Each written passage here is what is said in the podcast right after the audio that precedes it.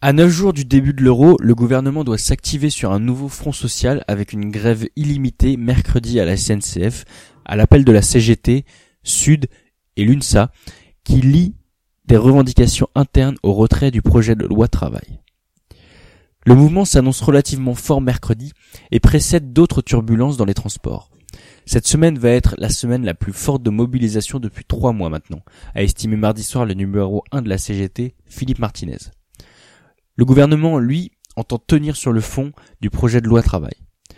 Dans l'opposition de droite, le président des Républicains et ex-chef d'État Nicolas Sarkozy dénonce la pagaille en France, la faiblesse, la lâcheté, la perte totale d'autorité de l'exécutif dans une interview à Valeurs Actuelles qui va paraître jeudi. Côté rail, l'exécutif a tenté de déminer le conflit en imposant à la SNCF, transporteur officiel de l'euro, des concessions sur la future organisation du travail des cheminots. Cela a conduit la CFDT cheminot à lever in extremis son préavis. Les perturbations resteront toutefois importantes mercredi. En effet, seulement 40% des transiliens, le tiers des intercités, la moitié des TER en circulation et 6 TGV sur 10 prévus selon la SNCF. Et la CGT cheminot a demandé mardi soir au gouvernement d'obtenir la réouverture immédiate des négociations menées dans le rail pour construire une convention collective inédite. L'UTP, qui regroupe la SNCF et des entreprises privées, a déjà transmis au syndicat un projet d'accord.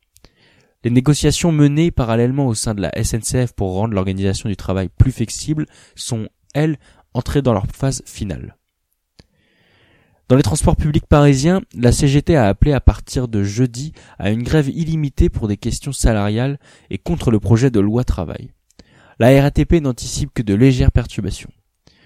Le gouvernement pourrait aussi affronter un conflit dans les aéroports, les syndicats de l'aviation civile appelant à la grève de vendredi à dimanche pour demander l'arrêt des baisses d'effectifs et peser sur la renégociation de leur cadre social et indemnitaire. Des négociations actuellement en cours avec la Direction générale de l'aviation civile pourraient toutefois aboutir à lever la grève. En dehors de ces revendications d'entreprise, le climat social reste alourdi par la contestation de la loi travail, avec notamment de vives passes d'armes entre la CGT et le patronat. La première centrale du pays a décidé mardi de porter plainte pour diffamation contre le président du MEDEF Pierre Gattaz, qui avait évoqué des minorités qui se comportent un peu comme des terroristes. En réponse, l'organisation patronale a appelé les entreprises touchées par les blocages à porter plainte pour délit d'entrave à la liberté du travail. La contestation a quitté provisoirement la rue pour se poursuivre par des blocages de sites ou encore des grèves dans les raffineries, dont 6 sur 8 restent à l'arrêt ou au ralenti selon la CGT Pétrole. Le secrétaire général de la CGT, Philippe Martinez, s'est rendu mardi soir à Donge, en Loire-Atlantique, pour soutenir les grévistes de la raffinerie Total, détonateur selon lui de l'amplification de la mobilisation contre la loi travail. Contre ce texte de la ministre Myriam El Khomri, une journée d'action est programmée le 14 juin avec un rassemblement unique à Paris, organisé par les organisations de salariés CGT, FO, FSCU et Solidaire, et de la jeunesse, UNEF, FIDL et UNL. Mais pour le gouvernement, la fermeté reste de mise. Reculer serait une faute politique, a déclaré mardi le Premier ministre Manuel Valls, après que François Hollande eut assuré dans les colonnes de Sud-Ouest que le projet ne serait pas retiré.